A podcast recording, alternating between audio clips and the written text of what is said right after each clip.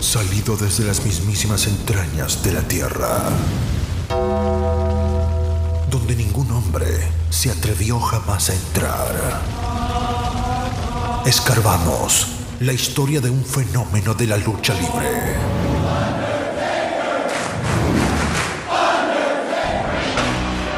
El hombre muerto, American Badass, Big Evil, el señor del lado oscuro.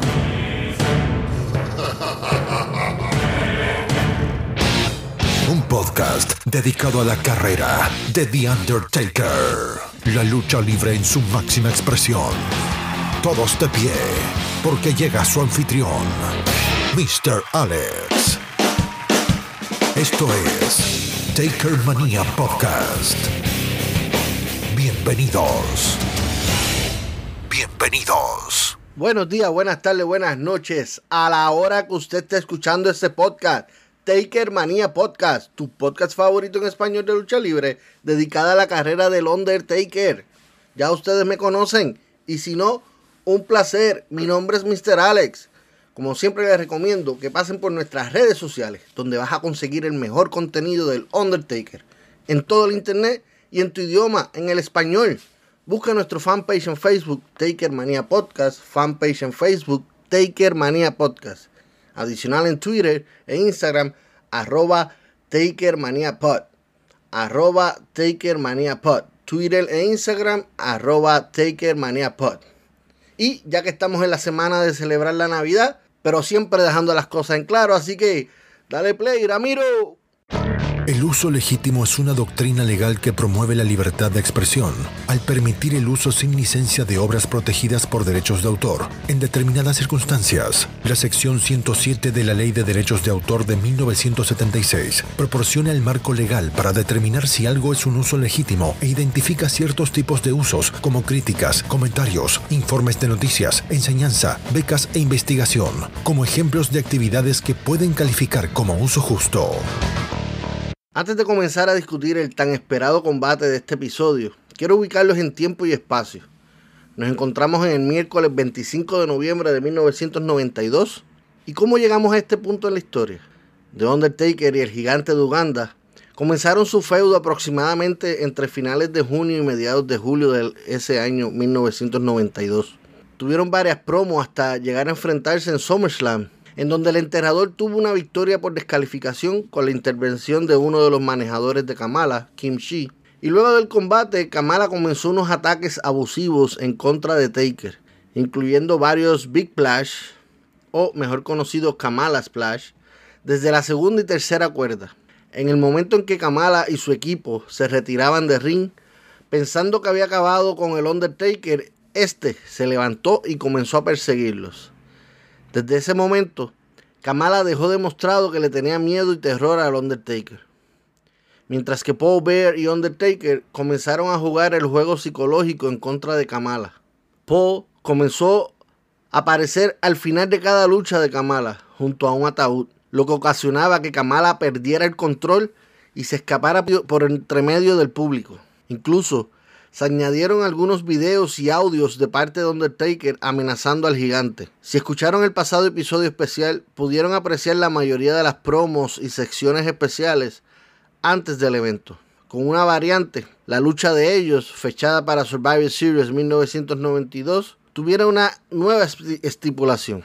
Y la misma será que la lucha sería una coffin match. Pasamos a cosas serias. Prepárate. Acomódate y no permitas que nada te aparte. Porque se viene el Blueprint. Coffin Match, conocida también como Casket Match y en español como combate de ataúd. Tiene un ataúd cerca del ring con el objetivo del combate de poner al luchador contrario dentro y poder cerrar la tapa o puerta. Otra versión del Casket Match es cuando una victoria no se obtiene colocando al oponente en el ataúd, sino por pinfo o sumisión. Sin embargo, el luchador derrotado se coloca siempre en el ataúd. El primer combate de ataúd registrado fue en la década de los 70 entre Dusty Rhodes e Ivan Koloff. Esta estipulación fue revivida como uno de los combates característicos de The Undertaker y apareció por primera vez en, en grabación para el pay-per-view y o televisión en el combate de este episodio, Survivor Series 1992, y fue contra Kamala. Oficialmente se han llevado a cabo 25 combates de ataúd en total.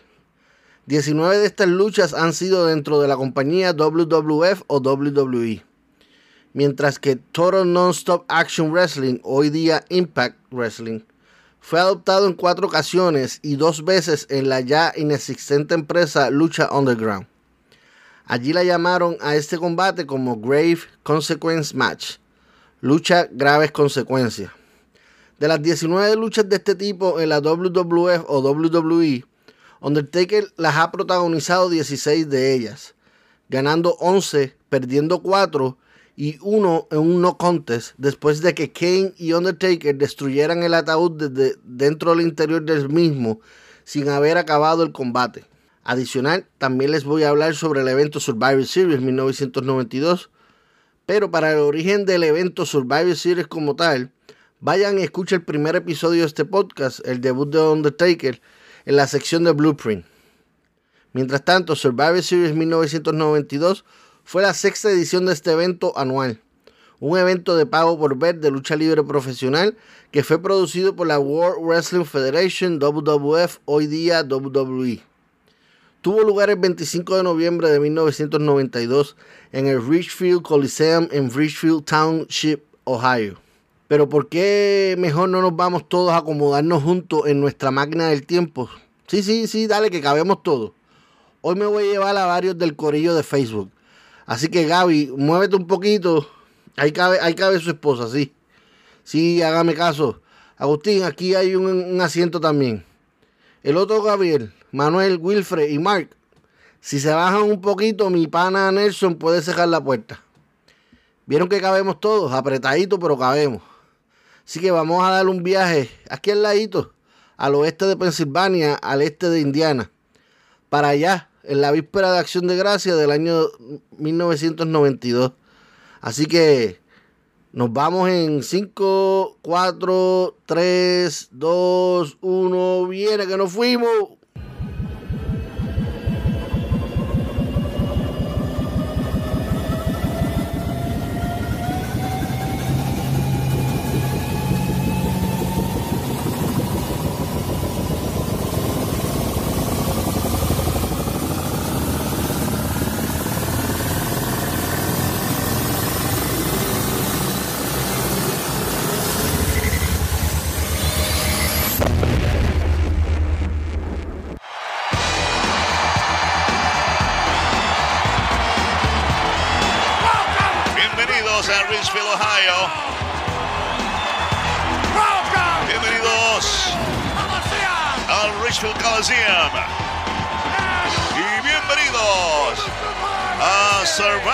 Series, la serie de los sobrevivientes. Hola a todos, soy Vince McMahon, junto a Bobby el Cerebro Heenan. Y esta noche, entre otras luchas, verán varias primicias en la federación. Por primera vez en un pay-per-view, una lucha de ataúd en la que el Undertaker se enfrentará al gigante de Uganda, el poderoso Kamala. Yo creo que Kamala está en grandes problemas. Este no es su tipo de lucha. Él podría estar en su última lucha. Y así fue que dio comienzo el evento de pago por ver Survivor Series 1992. Acaban de escuchar a Vince McMahon dándole la bienvenida al Richfield Coliseum en Richfield Township, Ohio, ante una asistencia aproximadamente de 17.500 personas presentes, el mismo número de personas del año anterior atrajo a más fanáticos de lo que atraería cualquiera de los siguientes tres eventos de Survivor Series. El evento fue lanzado en Norteamérica en VHS por Coliseum Video el 11 de febrero del año 1993.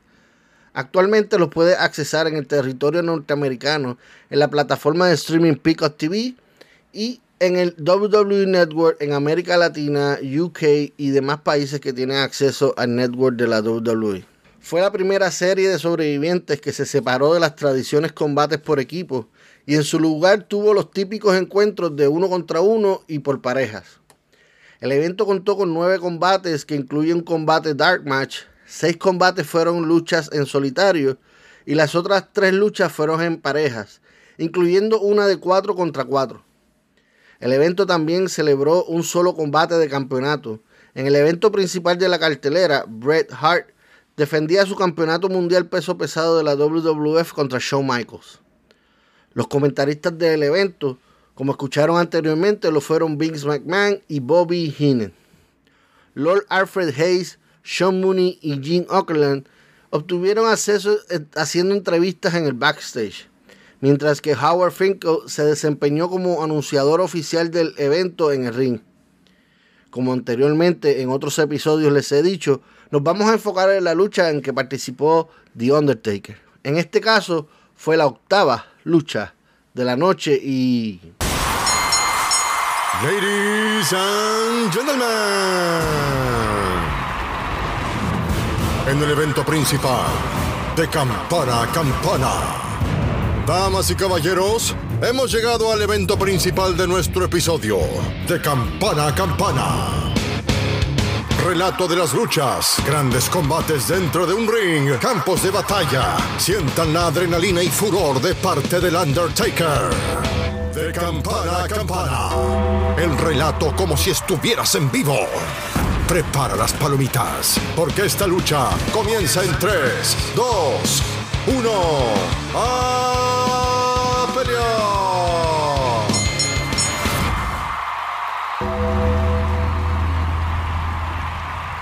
En el video, recuerden que les voy a dejar el enlace abajo en la descripción del episodio. Comienza con Howard Finkel presentando a Harvey Whippleman como el Dr. Harvey Whippleman.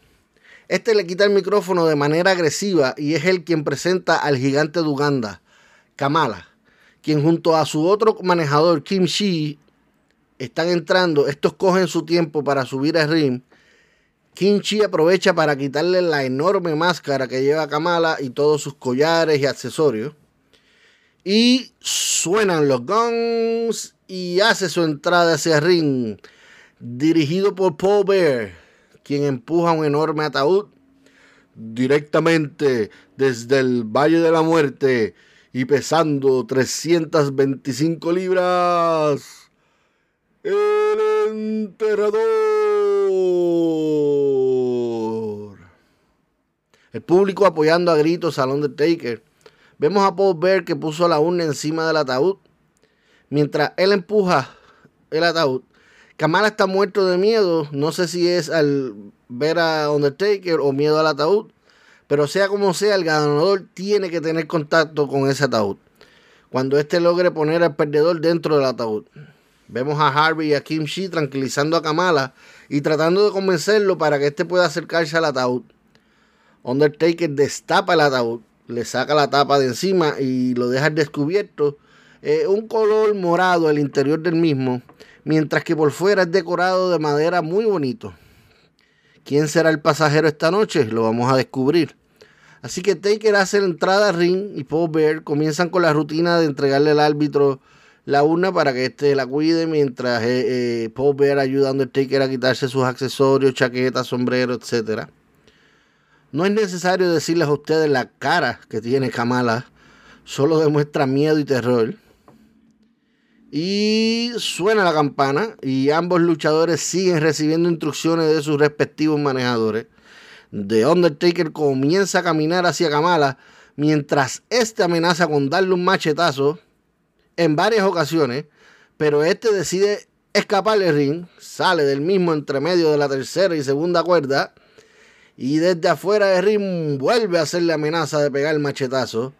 El enterrador reacciona queriendo salir tras él.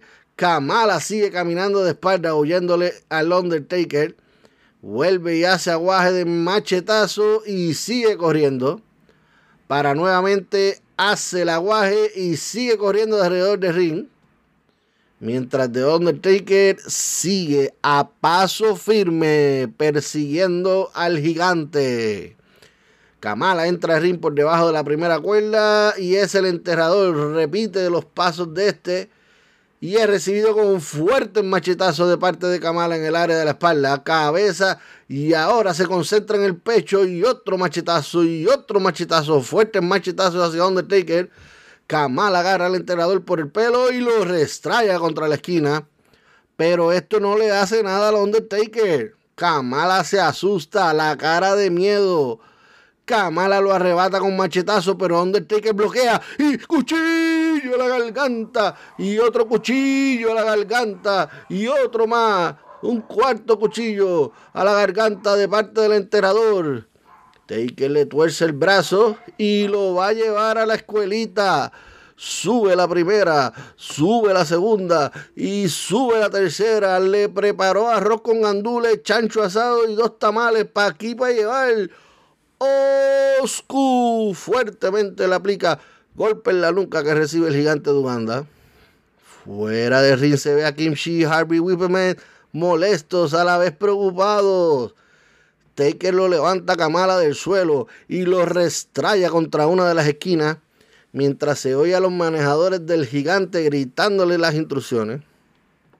Undertaker vuelve y le tuerce el brazo, coge un poco de impulso seguido, un lazo al cuello a quemarropa y Kamala cae en el medio del ring.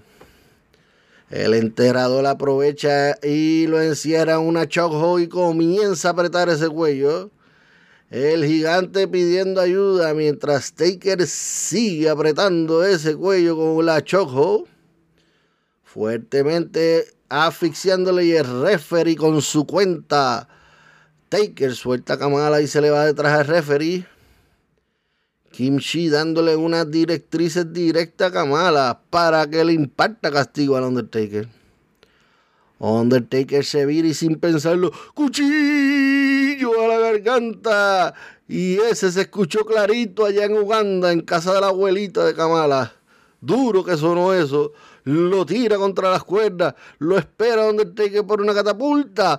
Kamala bloquea y responde con golpe al rostro del enterrador, seguido de golpe al cuerpo y Sabate Kick, la patada especial de Kamala. Dos machetazos corridos a la cabeza del Undertaker y lazo al cuello que lo saca de ring por encima de la tercera cuerda. Undertaker cae de pie en las afueras de ring entre medio de Kimchi y Harvey Whipperman. Y sí, Undertaker los agarra a ambos por el cuello con una choco a ambos.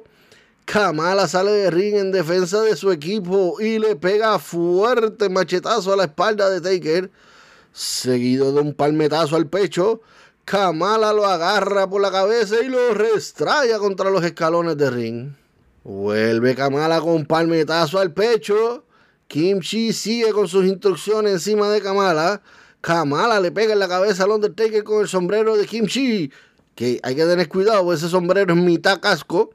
Kamala ataca a Taker con doble cuchillo al Undertaker. Se viraron los cables aquí y le dieron a Taker de su propia medicina machetazo al cráneo del Undertaker, que no la está pasando bien en este momento. Está cogiendo fuerte el castigo de parte del el gigante de Uganda. Vuelve y lo restraya contra los escalones del cuadrilátero. Doble golpe a la espalda y silletazo a la cabeza del Undertaker. Kamala lo mete a ring el Undertaker en problema. Le están dando y no son consejos. Aprovecha. Aprovecha, Kamala. Presentan una toma del ataúd abierto y al lado Paul Bear, quien levanta la urna arriba. Y Undertaker de rodillas, haciéndole reverencia a la urna. La urna dándole poder al Undertaker. Kamala logra entrar al ring y ya Undertaker lo esperaba de pie. Otra sabate kick de parte de Kamala al cuerpo de Undertaker y este se tambalea. Pierde un poco el balance el enterrador. Kamala lo levanta en una contralona con algo de problemas. Taker se levanta rápido. Kamala mira a todos lados asustado y responde nuevamente con doble cuchillo a la garganta de Undertaker. Vuelve y levanta a Undertaker en una body suplex y lo deja caer. Y vuelve el enterrador y cae sentado con una rapidez y Kamala no lo puede creer. Undertaker el ataque, pero Kamala conecta machetazo al pecho primero y lo vuelve a levantar por tercera vez y lo deja caer en el medio del ring. Undertaker trata de sentarse, pero no. Esta fue la vencida, la tercera y cae acostado nuevamente. Y ahora la orden es que le haga el Big Splash o la Kamala Splash sobre Undertaker. Kamala busca impulso en las cuerdas y le aplica el primer splash a Undertaker. No aprovecha para cubrirlo, sino que la orden es que siga con los splash encima del Taker. Busca impulso de nuevo y nuevamente splash al Undertaker. Segunda plancha corrida y el enterrador no se mueve para nada. Y le ordenan a Kamala que vuelva a aplicar el splash sobre Taker. Y sí, efectivamente, por tercera vez consecutiva, vuelve Taker a recibir el castigo de otro splash de parte de Kamala. ver se sube a la apron de ring y levanta la urna buscando conectarse con el Undertaker. Pero miren, y el Kim Chilo derriba atacándolo por la espalda. La urna sigue dando cantazo y termina en el suelo. A menos de un metro del enterrador. Sí, sí, levántate Undertaker. Kim le da las órdenes a Kamala sobre la urna. Kamala le da una patadita de gol a la urna y Kim le agarra. Mientras Harvey está entreteniendo a referee, Kamala está enfocado en Kimchi y The Undertaker cae sentado y se pone de pie en el mismo momento en que Kimchi le tira la urna a Kamala y este le deja caer al suelo. El enterrador en posesión de la urna y este le pega a Kamala con la urna. Y se la pasa por ver y acto seguido Undertaker prepara a Kamala para el conteo uno, dos y tres. Victoria por conteo de tres y ganar la lucha en 5 minutos 27 segundos. Por ver saca lo que aparenta ser un marrón y unos clavos, sí. Mientras Undertaker está de rodilla viendo cómo meter a Kamala al ataúd. Por ver le da la orden. Y Taker empuja a Kamala hasta que este dando vueltas cae dentro del ataúd. Undertaker sale de ring, pone la tapa del ataúd encima y comienza a sellar la caja de muertos con los clavos. El enterrador está uno a uno poniéndole los clavos, martillándolos en el ataúd. Kamala dentro del mismo, inconsciente pero sigue vivo. Y suena nuevamente los gongs y declaran al Undertaker ganador del encuentro, quien sube a ring y se arrodilla haciéndole tributo a la urna. Mientras el video termina con Paul Bear empujando el ataúd hacia backstage. Y eso fue todo en la sección de campana a campana. El relato como si estuvieras en vivo y a todo color.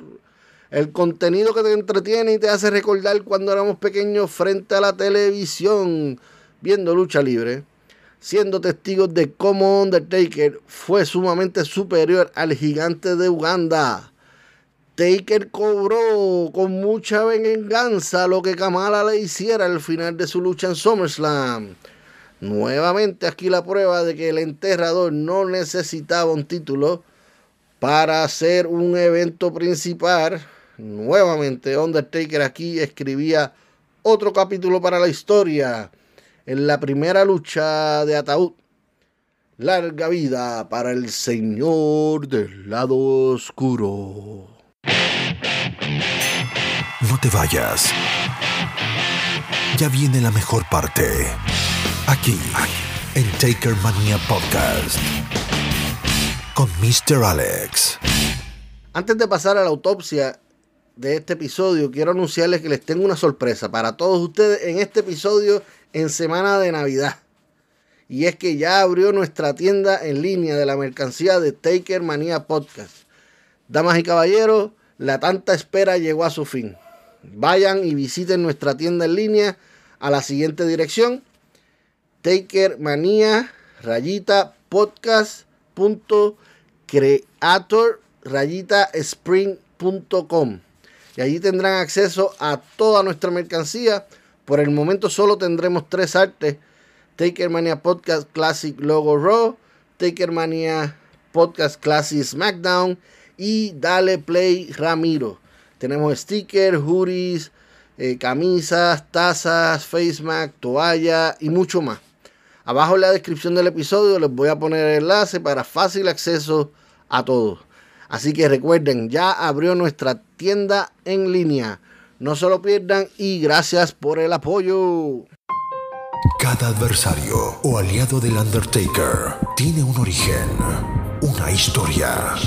Hablemos de ellos, conozcámoslos, investiguemos juntos y hablemos a fondo. Porque cada uno tiene que pasar por... Tiene que pasar por...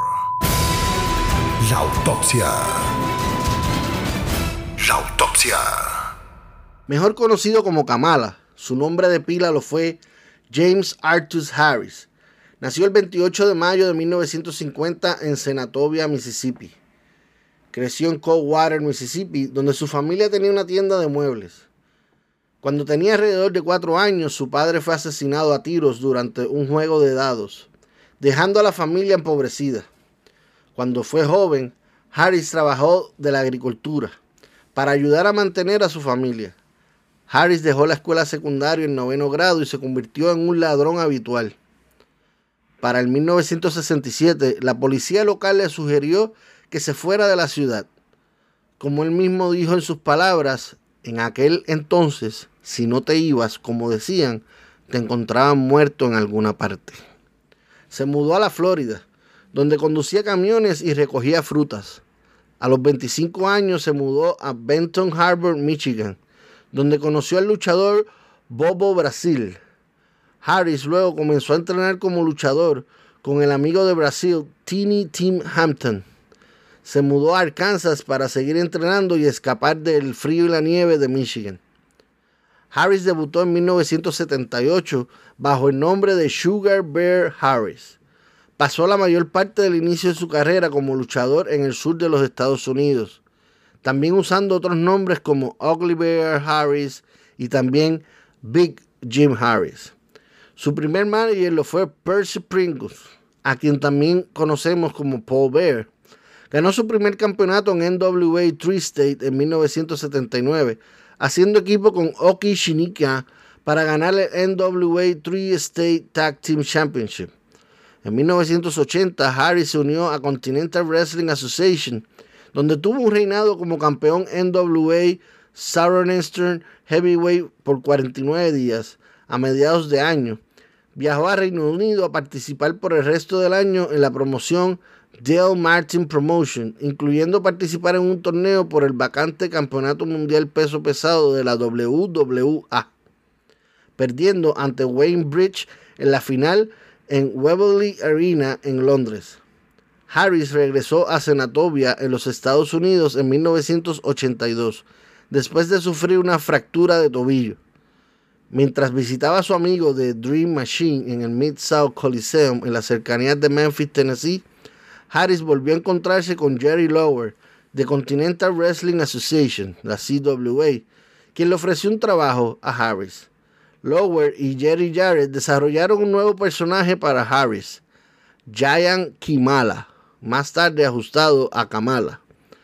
Basándose en ideas para un personaje desarrollado originalmente para Harris, el personaje era un vicioso cazatalentos ugandés con pintura facial y corporal copiada de una pintura de Frank Frazetta. Su historia de fondo era un ex guardaespaldas del presidente de Uganda, Idi Amin, que había sido descubierto por J.J. Dillon durante una excursión a África. Una viñeta promocional transmitida por WMC TV con un Kimala con una lanza aparentemente emergiendo de una torrida jungla africana. La promo en realidad se filmó en la granja de Jarrett en Tennessee, con el efecto de vapor creado con hielo seco. Para establecer a Kimala como un personaje monstruoso, Jared le dio instrucciones de luchar en un estilo de pelea con fuertes palmetazos y hasta mordiscos. Para perseverar el kayfabe, Harris usaba túnicas y se negaba a hablar inglés mientras estaba en público en Memphis. El gimmick de Giant Kimala hizo su debut en la CWA en mayo del 82 con Dillon como su manager, perdiendo ante Lauer por descalificación en un combate que agotó las entradas en el Mid-South Coliseum. Able to move. Kamala able to get out of the way. Lawler hits the canvas. And Kamala goes for the press again. But Jerry was able to move. And Lawler trying to roll the big guy over. Having problems. And I don't know if he got it. I don't know if he got it. Jerry was on top of Kamala. I don't know if he got it. Kamala knocked him off. And now Lawler is on top of him again, but Dylan kicking the referee. James Dillon kicked the referee, comes up across Lawler, and now Dillon is putting Kamala across Lawler. And Lawler is down, count of two, count of three. En junio, derrotó a Lawler por el AWA Southern Heavyweight Championship, que mantuvo por 63 días. En octubre del 82, Harris comenzó a luchar para la promoción que antes él ya había luchado, NWA Tree State, y ahora se llamaba Mid-South Wrestling de Bill Watts, bajo el nombre de Kamala. Fue manejado por Skander Akbar, formando parte del stable villano o heel Devastation Inc., en donde Akbar era el líder. En esta promoción tuvo múltiples oportunidades de retar por el Mid-South North America Championship a varios de los luchadores que cargaron este título, como lo fueron Stagger Lee y The Junkyard Dog. Al igual tuvo varias oportunidades de también retar por los Mid-South Tag Team Championships. Al mismo tiempo que estuvo en el Mid-South, en marzo, Kamala debutó en la promoción World Class Championship Wrestling de Dallas, Texas. El 16 de abril del 83, en el evento MSW Superdome Extravaganza, luchó contra André de Giant ante 21.400 personas presentes en el Louisiana Superdome, que luego se llamó Mercedes-Benz Superdome y desde julio de este año 2021 cambió de nombre a Caesar Superdome. También durante el año 83 se enfrentó a The Junkyard Dog en una serie de combates llamada Battle of the Monsters, o mejor dicho, Batalla de los Monstruos. Ya en septiembre de ese año se mantuvo luchando para la WCCW y en octubre desafió a Harley Race por el Campeonato Mundial Peso Pesado de la NWA, perdiendo por descalificación. En el mismo mes comenzó una larga riña con la familia Von Erich enfrentándose repetidamente a los hermanos David, Kerry y Kevin. En mayo del 84 se enfrentó a The Gran Kabuki en el desfile de campeones en memoria de David Von Erich, quien recién había muerto en febrero de ese año. Ante la existencia de Andre the Giant, Kamala debutó en la World Wrestling Federation, WWF, el 20 de julio del 84. Fue manejado por Freddie Blassie después de derrotar a una serie de oponentes, incluido B. Brian Blair, Salvatore Velomo y Chief J. Strongbow, el 30 de agosto de 1984, Kamala desafió a Hulk Hogan por el Campeonato Mundial de Peso Pesado de la WWF, luchando hasta un double count out. And would you believe it? 474 pounds. Look at him standing on that top rope. Moves down, down he comes, right on the chest of Kamala. And look at that Kamala kicking in pain. Now. Andre's going to try to get out. And the gate is open, and now Friday trying to close Right. the gate.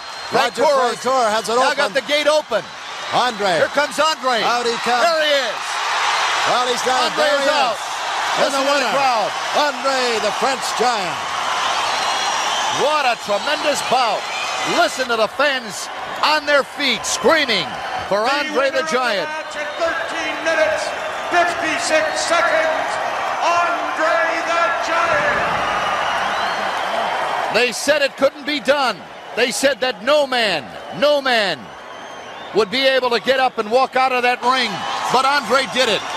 He's victorious against the big man from the Uganda. En octubre de ese año comenzó una serie de luchas contra André el Gigante, entre ellos un combate de jaula de acero que perdió después de que André se sentara dos veces en su pecho. La última aparición de Kamala fue en una batalla real en noviembre de ese año. Después de dejar la WWF a finales del 84, Kamala regresó a Mid-South Wrestling y el 22 de junio del 85 participa en un evento especial de Pro Wrestling USA junto a American Wrestling Association, en donde luchó contra Sergeant Slaughter en un bootcamp cage match en el evento principal. Varias semanas después, Kamala luchó para Jim Crockett Promotion Mid Atlantic Championship Wrestling en The Great American Bash 1985 ante 27.000 personas presentes desafiando sin éxito a Magnum TA por el campeonato de peso pesado de Estados Unidos de la NWA. La primera semana de agosto viaja a Japón a participar en GPW Summer Dream Festival bajo el nombre de Giant Kimala. Con cuatro derrotas, cuatro victorias y tres derrotas, participó en luchas en solitario, en pareja y en desventaja, handicap 2 contra 1. Well, this next battle will be a body slam contest. Sheik Adnan El Casey, it's been a long time since we've seen you, and when we do, you show up with Kamala, the Ugandan giant. I have promised to be back, and I'm back for good. And I have a surprise.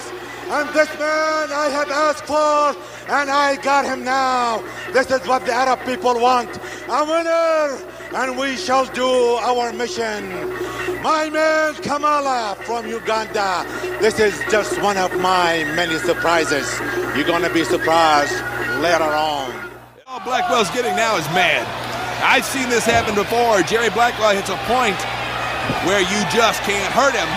He's getting up into these chops. The Ugandan giant doesn't know what's going on. The crowd has gone crazy, and so is Jerry Blackwell.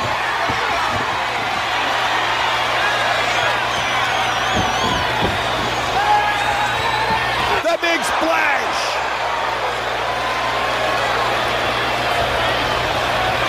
Look at Ugandan giant. He can't quite have it. Body slam, Blackwell, it's over. A su regreso a los Estados Unidos comenzó a participar en la AWA. En la AWA Super Clash del 28 de septiembre del 85, Kamala perdió ante Jerry Blackwell en una Body Slam match. Lucha en que el ganador es cuando uno de los luchadores logra levantar el cuerpo del oponente y lo tira con fuerza sobre el matre del ring. Kamala desafió en varias ocasiones a Rick Martel por el Campeonato Mundial Peso Pesado de la AWA, pero no pudo ganar el título. Al mismo tiempo, Kamala seguía apareciendo regularmente dentro de los eventos de WCCW hasta mediados de octubre. En noviembre, Kamala hizo su segunda gira por Japón con All Japan Pro Wrestling llamada GPW New Wave in Japan. Luchando como Giant Kamala, formó equipo con King Cobra. Hizo una tercera gira en febrero del 86 llamada AGPW Japan China Friendship Tour. Tuvo varias fechas participando con la promoción International Wrestling, con sede en Montreal, Quebec, Canadá, donde fue manejado por Eddie Kretschmann. Ya cambiado el nombre de promoción de Mid-South Wrestling a Universal Wrestling Federation, UWF, volvió Kamala a la empresa retando a Jim Duggan por el UWF North American Title y llegando a la semifinal en un torneo por la vacante título UFF Heavyweight Title. Kamala regresó a la WWF en julio del 86, ahora dirigido por The Grand Wizard y el manejador enmascarado Kim Shee. Desde noviembre del 86 hasta febrero del 87, Kamala se enfrentó a Hulk Hogan en una serie de combates por el Campeonato Mundial de Peso Pesado de la WWF, marcando el pináculo de su carrera. More to come in the weeks, months ahead. Come on if you would. Sika. You've got to be kidding me. Kamala, the Ugandan headhunter, managed by the wizard. What in the world? Gentlemen, this does not look right at all. Kimchi here also. You're comfortable with us, Mean Gene, and I want to be the first to congratulate the Hart Foundation on being the new World Heavyweight Tag Team Champions. But Mean Gene, Yeah, yeah. look at the face of Kamala and Sika. On paper and visually, this is the team to be reckoned with. I don't trust this man at all, Wizard. This is the team, Mean Gene. En febrero del 87, Kamala formó un equipo con el Wild Samoan Sika. En el mismo mes comenzó una riña con Jake Roberts, durante la cual Roberts explotó repentinamente el supuesto miedo de Kamala a las serpientes. Dentro de Storyline, en abril del 87, The Wizard vendió el contrato de Kamala a Mr. Fuji. Pero en la vida real, Harris abandonó abruptamente la WWF una vez más en septiembre debido a las frustraciones sobre su salario. Después de dejar la WWF, Kamala regresó a World Class Championship Wrestling, donde continuó su feudo contra Kevin Von Erich y Michael Hayes. Antes de regresar a Japón en el 89 en otra, en otra gira, esta llamada AGPW Excite Series 99, donde se unió a Abdullah the Butcher. Terminaron con récord de 8 ganadas, 3 perdidas como pareja. Después de, de esta gira, bajó su ritmo de luchas a pelear esporádicamente, luchando en otras promociones, algunas independientes. Participó en Trans World Wrestling Federation, Great Lakes Wrestling Association, National Wrestling League, Three State Wrestling Islands, Five Star Wrestling y hasta viajó a Puerto Rico a participar de la Capital Sport Promotion. Llegó a México en noviembre del 90 hasta marzo del 91 para trabajar en el Consejo Mundial de Lucha Libre como el gigante Kimala. Perdió ante Mil Máscaras en una lucha dentro de una jaula de acero el 17 de marzo del 91. Luego regresó a Japón esta vez para participar en dos giras. AJPW Super Power Series 91 y AJPW Summer Action Series número 2 del año 1991, ambas de All Japan Wrestling. Cuando regresó a los Estados Unidos en otoño de ese año, debutó para la United States Wrestling Association, USWA, con sede en Memphis, peleando con Jerry Lower y ganando el USWA United World Heavyweight Title. Tuvo el título en cuatro ocasiones en un total de 125 días en lo que estuvo en la empresa. Vuelve a Japón esta vez con la promoción Wrestling International New Generation en la gira Win Desire for Blood. Llegó a la final contra Kevin Sullivan en el torneo Fire Dead Match Contest Determination, donde perdió por count out.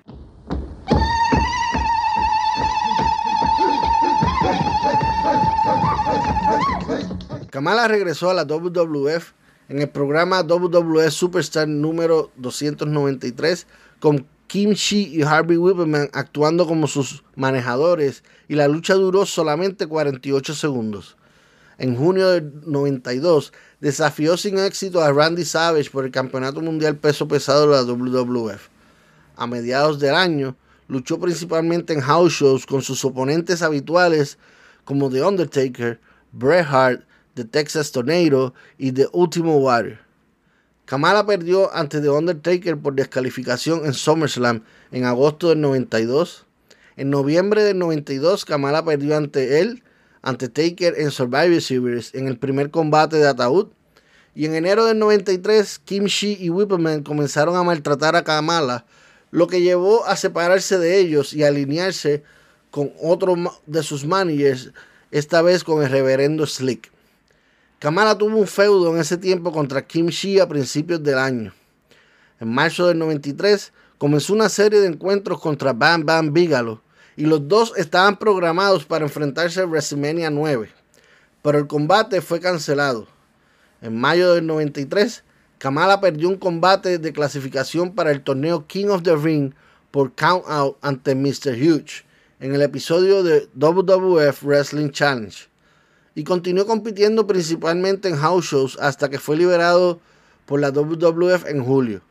En diciembre de ese año, Kamala fue anunciado como participante para el Royal Rumble Match de 1994, pero a la hora de la verdad nunca llegó a aparecer, ya que Virgil lo fue, fue el que lo reemplazó en dicho combate. Después de dejar la WWF una vez más, Harry se alejó de la lucha libre profesional por completo. Comenzó a trabajar como conductor de camión usando dos camiones semirremolques que había comprado con el dinero ganado en su serie de combates contra Hulk Hogan tiempo atrás para el 1987. Luego comenzó a luchar nuevamente, pero en programas independientes y a tiempo parcial para la USWA. En diciembre del 93 luchó en la India, donde ganó los IAW Tag Team Champion, que se encontraban vacantes junto a Dusty Wolf. Father, I have drank from the goblet of darkness, and now I feel your power. Father, now I know why we can crush the immortal Hulk Hogan and all those Hulkamaniacs. Father, what gift you give me next? I can't wait. Taskmaster, my son, the warrior that I bring to you is a warrior that has crossed the burning sands of the Sahara Desert. A warrior who has slain the beasts on the stones of Mount Kilimanjaro from the deepest, darkest heart of the African continent. I bring you the Ugandan giant, Kamala!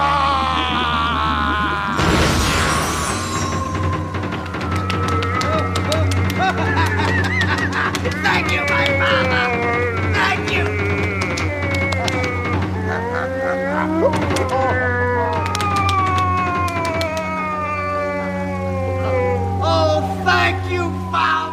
Por sugerencia de Hulk Hogan, Kamala se unió a la World Championship Wrestling, WCW, en 1995.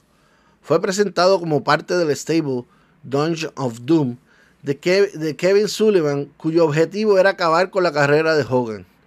En su primera aparición en el pay-per-view de la WCW, derrotó a Hacksaw Jim Duggan en Bash and the Beach. Perdió un combate individual ante Hogan en Clash of the Champions número 31. Formó parte del equipo Dungeon of Doom en Fall Brawl, que perdió ante el equipo de Hogan de Hulkamaniacs. El 24 de enero del 96, Kamala regresa a la USWA por última vez, donde se asoció con Brian Christopher y PG-13 para derrotar a Tracy Smoother, Doug Gilbert y Jesse James Armstrong y Robert Gibson en un combate de Iron Man. Kamala luego participa en el Gimmick Battle Royal en WrestleMania 17 y fue eliminado por el Sargento Slaughter. Kamala volvió a la lucha libre y tuvo una larga carrera en el circuito independiente. Perdió ante su némesis Jerry Lower en International Wrestling Cartel el 20 de julio del 2002. Del 2003 al 2004 hizo apariciones en Memphis Wrestling. El 26 de julio del 2004 hizo su regreso sorpresa a, a la WWE, participando en un segmento de Raw Diva Search en Monday Night Raw, en el que las concursantes recibían instrucciones de intentar seducir a Kamala. Luego perdió ante Jim Duggan en Wrestling Reunion 1 el 29 de enero del 2005. Kamala se enfrentaría a Randy Orton en la edición del 11 de agosto del 2005 de SmackDown, acompañado por Kim Shee, pero la lucha fue interrumpida por un mensaje de The Undertaker hacia Orton y la lucha terminó en un no contest. Kamala luego apareció en el evento Taboo Tuesday 2005 como una de las opciones para ser compañero de equipo de Eugene. Perdió el voto de los fanáticos ante Jimmy Snuka, pero llegó al ring después del combate para darle un big splash a Tyson Tonko.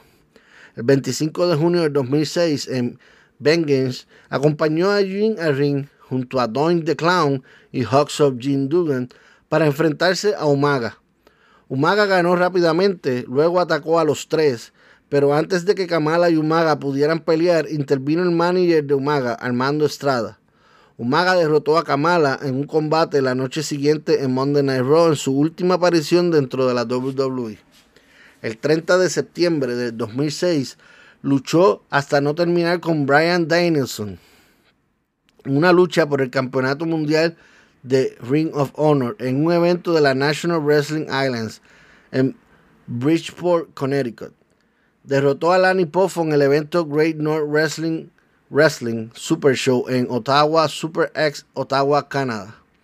Kamala apareció en el pay-per-view de Slammiversary de Total Non-Stop Action Wrestling en junio del 2008 como invitado de la boda de Jay Lero y Soko Bao. Su último combate fue el 15 de agosto del 2010 en Yugalo Championship Wrestling con Whitman derrotando a The Haters. El 7 de noviembre del 2011 a Harris le amputaron la pierna izquierda al nivel de las rodillas debido a complicaciones de hipertensión arterial y diabetes, condición que padecía desde el 92, que lo obligó a retirarse por no aceptar tratamiento de diálisis. En abril del 2012 también le amputaron la pierna derecha igual al nivel de las rodillas y se lanzó una campaña en busca de donaciones para cubrir sus necesidades económicas. En ese momento Harris, en una entrevista con Bleacher Report en 2014, le dijo que solo recibía un cheque por discapacidad y él vendía sillas de madera hecha a mano y recientemente había escrito un libro sobre su vida. El 19 de noviembre de 2017, Harris se sometió a una cirugía de emergencia que le salvó la vida para eliminar el líquido alrededor de su corazón y pulmones en un hospital de Oxford, Mississippi. Lamentablemente, el 5 de agosto del año 2020, Harris dio positivo a COVID-19. Durante la pandemia estuvo en Mississippi y fue hospitalizado. Debido al COVID-19 comenzó a experimentar complicaciones por su diabetes. Siempre se ha especulado que probablemente contrajo el COVID-19 en una de sus numerosas visitas semanales al centro de diálisis. Oficialmente sufrió un paro cardíaco con diabetes comórbida y COVID-19 el 9 de agosto de ese año, horas antes de morir esa misma tarde, a la edad de 70 años. Poco después de su muerte se abrió una página de GoFundMe para ayudar a la familia de Harris a pagar los gastos de su funeral. La recaudación de fondos terminó superando su objetivo original de 25 mil dólares, recaudando un total de 32.664. Señoras y señores, aparente y alegadamente. Hay rumores que la razón por la que Harris no se encuentra hasta estos momentos finales del año 2021 en el Salón de la Fama de la WWE es porque fue nombrado como parte de la demanda colectiva presentada contra la WWE que alegaba que los luchadores sufrían lesiones cerebrales traumáticas durante su mandato y que la compañía ocultó los riesgos de lesiones. Esta demanda ya fue desestimada en el año 2018. Tú hablas como si tú estabas ahí. Por eso digo, son rumores aparente y alegadamente. James Arthur Harris, con 32 años en el negocio del pro wrestling, como luchador en solitario y en parejas, midiendo 6 pies 7 pulgadas y pesando 387 libras o 176 kilos, terminó su carrera con un total de luchas de 1.212, de las cuales 46% salió como ganador, 48 las perdió y un 6% terminó siendo empate o no contes. Obtuvo el cuarto lugar del premio novato del año en 1982. Estuvo en la lista PWI 500 desde 1991 al 96 a un total de 6 años corridos. En su carácter personal, a partir de 1993, Harris escribió, interpretó y produjo su propia música. Escribió más de 100 canciones. Algunas de estas canciones discuten su frustración por las condiciones de trabajo que experimentó en la industria de la lucha libre, sobre todo los bajos salarios. El nombre de su álbum se llamaba The Best of Kamala Volumen 1. Actualmente se encuentra en dos salones de la fama, Texas Wrestling Hall of Fame Class del 2012 y World Extreme Wrestling Hall of Fame 2013. Punto y aparte, personalmente, yo quisiera que se evaluaran mejor las cosas y se le permitiera entrar en algún momento al Salón de la Fama de la WWE. Para mí, tiene mucho más mérito y gloria que varios de los que ya están en ese Hall of Fame. Hay que ser justo. Y esta es mi opinión que nadie me ha pedido. Obtuvo varios títulos, tanto en solitario como en pareja, como por ejemplo cuatro veces USWA United World Heavyweight Champion, una vez NWA Tri-State Tag Team Champion, una vez NWA Southern Heavyweight Champion, una vez NWA Mississippi Heavyweight Champion, una vez AWA Southern Heavyweight Champion, una vez IAW Tag Team Champion, una vez SXW Hardcore Champion, una vez GLWA Heavyweight Champion. Y una vez TAS Six Man Tag Team Champion. Su movida final se conocen diferentes nombres, una es Air Africa, Kamala Splash o Big Splash. Sus movimientos característicos tenían el backhand shot o machetazo, headbutt o cabezazo, overhead shot, palmetazo y la sabat kick. Eh, tuvo diferentes nombres de luchador, como hemos hablado en este episodio. Bad News Harris, Jim Harris, Sugar Bear Harris, Ugly Bear Harris, Mississippi Mauler, Kimala, Giant Kimala, Gigante Kimala y Kamala. Tuvo diferentes apodos o nicknames. Ugly Bear, Sugar Bear, Bad News, Big, Giant, Uganda Headhunter and Uganda Giant, el gigante de Uganda. Eh, oficialmente solamente perteneció a un equipo en pareja junto a Zika en la WWF para el año 87. Perteneció a tres diferentes stables, la First Family en la CWA entre el 77 y el 89. También perteneció a Devastation Inc. y a Dungeon of Doom de la WCW. En total, se reconocen que tuvo 18 manejadores. Entre ellos estuvo Skandor Akbar, Freddie Blassie, Kimchi, Eddie Kretschmann, James Dillon, Friday, Mr. Fuji, The Grand Wizard, Jimmy Hart, King Curtis, Paul Jones, Adnan El Kasi, Mr. Terrific, Tim Lower, The Masked Negotiator, Percy Pringle, Slick, Kevin Sullivan y Harvey Whipman. Fue entrenado por Bobo Brasil y Teeny Team Hampton. Y en luchas en relación al Undertaker, compartieron el cuadrilátero en 15 ocasiones. Tuvieron 6 luchas de 2 contra 1 handicap junto a Mr. Fuji en diferentes house shows en donde las 6 fueron ganadas por el enterrador. Tuvo 4 luchas 3 contra 3 en house shows en donde las 4 fueron ganadas por el equipo del Undertaker. Una lucha 2 contra 2 en house shows en donde fue ganada por el equipo de Taker. Y en 4 luchas 1 contra 1, 2 en house shows y 2 en eventos pagos por ver todas ganadas por el enterrador. Hemos llegado al final de este episodio, no sin antes dar las gracias a todos por escuchar el podcast. Ya saben, pueden ir y visitarnos nuestro website www.takermaniapod.com y allí tienen acceso a todo nuestro contenido. Como les dije antes de la autopsia, ya abrió nuestra tienda en línea de la mercancía Taker Podcast. Así que, damas y caballeros, los invito a que vayan y visiten nuestra tienda en línea a la siguiente dirección. Takermania rayita podcast.creator rayita spring.com. Allí tendrán acceso a toda nuestra mercancía. Tenemos stickers, abrigos, camisas, tazas, face mask, toallas y mucho más. Abajo en la descripción del episodio les voy a poner el enlace para fácil acceso a todo. Para apoyarnos mensualmente a este podcast puedes ir y escoger alguno de los enlaces abajo en la descripción de cada episodio uno te lleva al Anchor Listening Support, la forma más fácil de apoyar este podcast desde 99 centavos hasta 9.99 al mes. Adicional también tenemos otro enlace, este es el de Buy Me a Coffee, en donde usted aporta dependiendo cuántos cafés quiera tomar conmigo. Y por último y no menos importante, también tenemos nuestro enlace de PayPal, en donde tu donación puede ser ilimitada. Cualquiera que sea tu colaboración, bienvenida siempre sea. Y si no puedes colaborar con dinero, aún mucho mejor. Nos colaboras compartiendo este contenido en todas las aplicaciones de podcast. Anchor, iVoox, Pocket Google Podcast, Spotify o Amazon Music. Cualquiera que sea la aplicación que usted prefiera. Y al igual que en todos los episodios les digo que si nos oyes en Apple Podcast, no te olvides, danos una reseñita. Sea bueno, sea mala, aceptamos el hate. Y cinco estrellitas. Y así poder llegar y ayudar al algoritmo a llevar a más gente. Lo importante es seguir este contenido y mejor aún compartirlo con tus seres queridos. Y si no quieres bajar o no tienes estas aplicaciones o no quieres bajar más ninguna en tu teléfono, es fácil, búscanos en YouTube. Dale, suscribe y fuertemente a la campanita de notificación para que cada vez que subamos un audio, YouTube te notifique que tenemos episodio nuevo. Un audio perfecto para que lo escuches. Ayúdanos con tu like en cada video y a compartirlo con otros también.